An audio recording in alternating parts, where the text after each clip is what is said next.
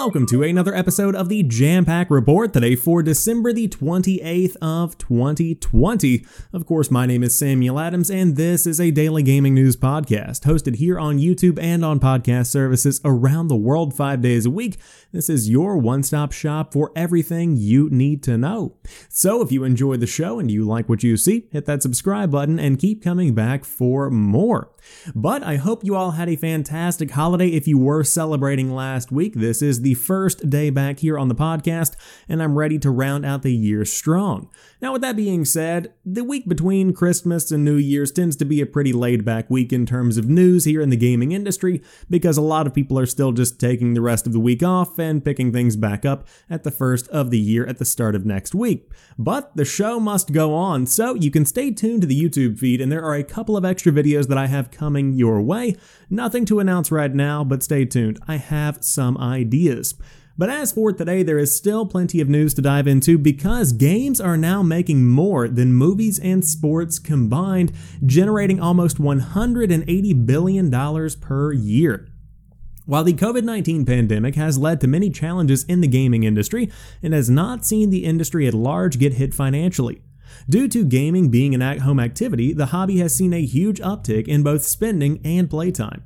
As a result of safety regulations and quarantine restrictions, the gaming industry is now making more money than the movie and sporting industry combined.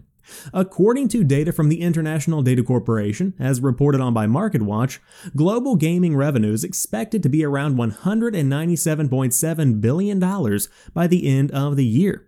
That is up roughly 20% from last year, and the significant rise can be attributed to the pandemic and continued success of the Nintendo Switch, and of course the console launches for PS5 and Series X and S.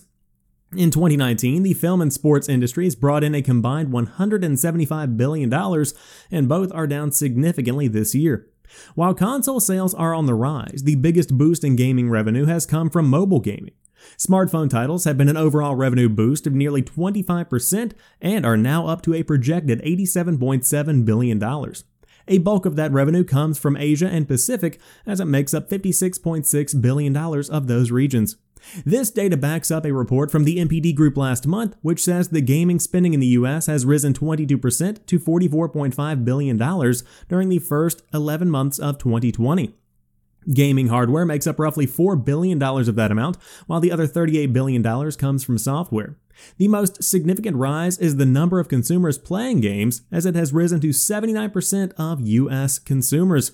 December looks to be another strong month for the gaming industry as Xbox Series X and PS5 restocks continue to occur and games are given as gifts during the holiday season. And indeed, it is going to continue rising. But this is a very, very monumental milestone because it shows how big gaming has become. And of course, as this article says, COVID 19 and the year that has been 2020 has driven gaming to new heights. It has been one of the few ways that we can stay connected with our friends and also escape from what's happening in the world around us. The power of gaming is very, very important, especially in times like these. Now, when it comes to the significance as compared to movies and sports, of course, that is a conversation that should never really even be had because each individual likes what they like. Some people love video games, some people love movies, some people love sports, some people love disc golf, whatever you might be into, that's perfectly fine. Uh, but it shows how big gaming has become and how far it will continue to go in the future because this is really just the beginning. Now, one of the questions I have is as the world begins to normalize, as people begin to head back into work and life begins to resume similar to the way that we saw it in 2018 and 2019, what does gaming look like? Will these figures actually drop because fewer people have time to be at home playing games? Because more people are able to go back out and spend time with friends and go out to public events and go to concerts and bars? Is that going to change the trajectory? That is something that is yet to be seen because the only way we will know is through the passage of time. You can't really predict that kind of thing. But if I did have to guess, I would say that while these peak figures will drop, you will see a significant rise as compared to the levels of pre COVID.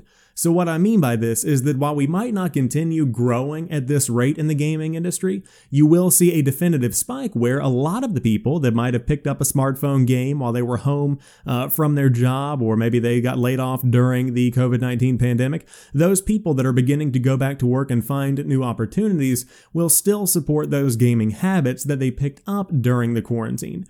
Maybe not in the capacity that they had them, but they will still continue to play games when they find the time. And again, that is just my personal prediction, but hey, we will have to wait and see what happens. But gaming continues to grow, and if you do want to read more, the report on MarketWatch is a very in depth report. It's got figures and interviews and plenty of stuff for you to dive in there. Now, as I said, a bit of an abbreviated show today, but CDPR, of course that being CD Projekt Red, states it will defend itself vigorously against Cyberpunk 2077 class action lawsuits, of which currently I believe there is one, but more could be on the way. The Cyberpunk saga continues. CD Projekt Red has stated it will vigorously defend itself against a class action lawsuit recently filed against the Polish developer and publisher in the wake of Cyberpunk 2077's less than stellar launch. As reported by Bloomberg, New York's Rosen law firm filed suit December 24th, alleging that CDPR misled its investors in regards to the quality of the PS4 and Xbox One versions of the highly anticipated RPG.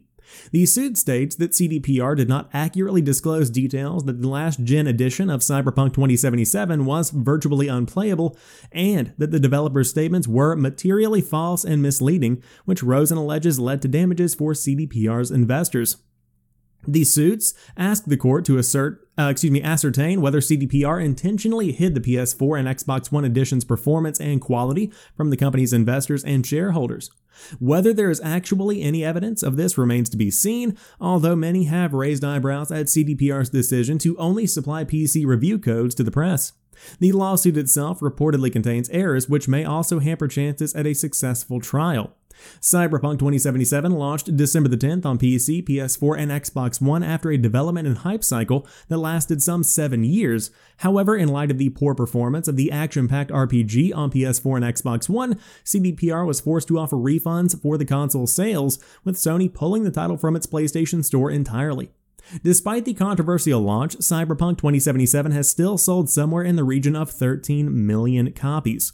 Now, one point that I do want to make is that the game wasn't actually in development for seven years. Development actually began sometime around 2016, but the game was in these preliminary planning stages as far back as eight years ago.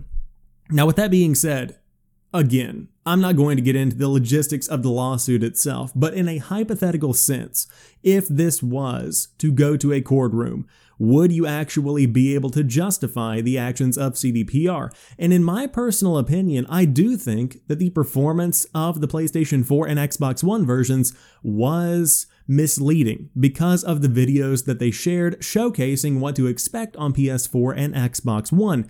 These videos came out, they were released. You see how the game runs hypothetically on PS4 and Xbox One, and that's just not the final product that was delivered.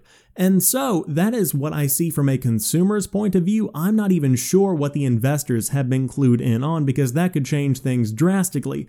Insiders see much more information than we do as members of the public. So, I don't know what was shared. And then on top of that, if you do have an investor in CD Projekt Red, what are the chances they are actually going to look at the gameplay? Is this something that they care about in their daily life? Because a lot of investors just throw money at promising opportunities and enjoy sipping mimosas on their yachts rather than actually being invested in what these people are spending their money on.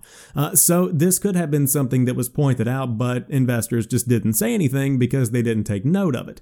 Again, I'm just hypothesizing here, getting all of my thoughts out into the open void, uh, but we will see what happens because this is going to be a story that continues through at least the first chunk of 2021 as the team continues grinding away trying to make the best version of the game that is possible on last gen hardware while also developing that next gen update that should launch sometime next year.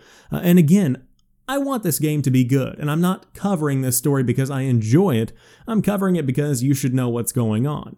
I want Cyberpunk to have a huge redemption story because I would love to play the game that's sitting on my shelf right now, but it's just not ready yet. It's still in the oven, so to speak, and so I'm looking forward to whenever that baking process is actually done.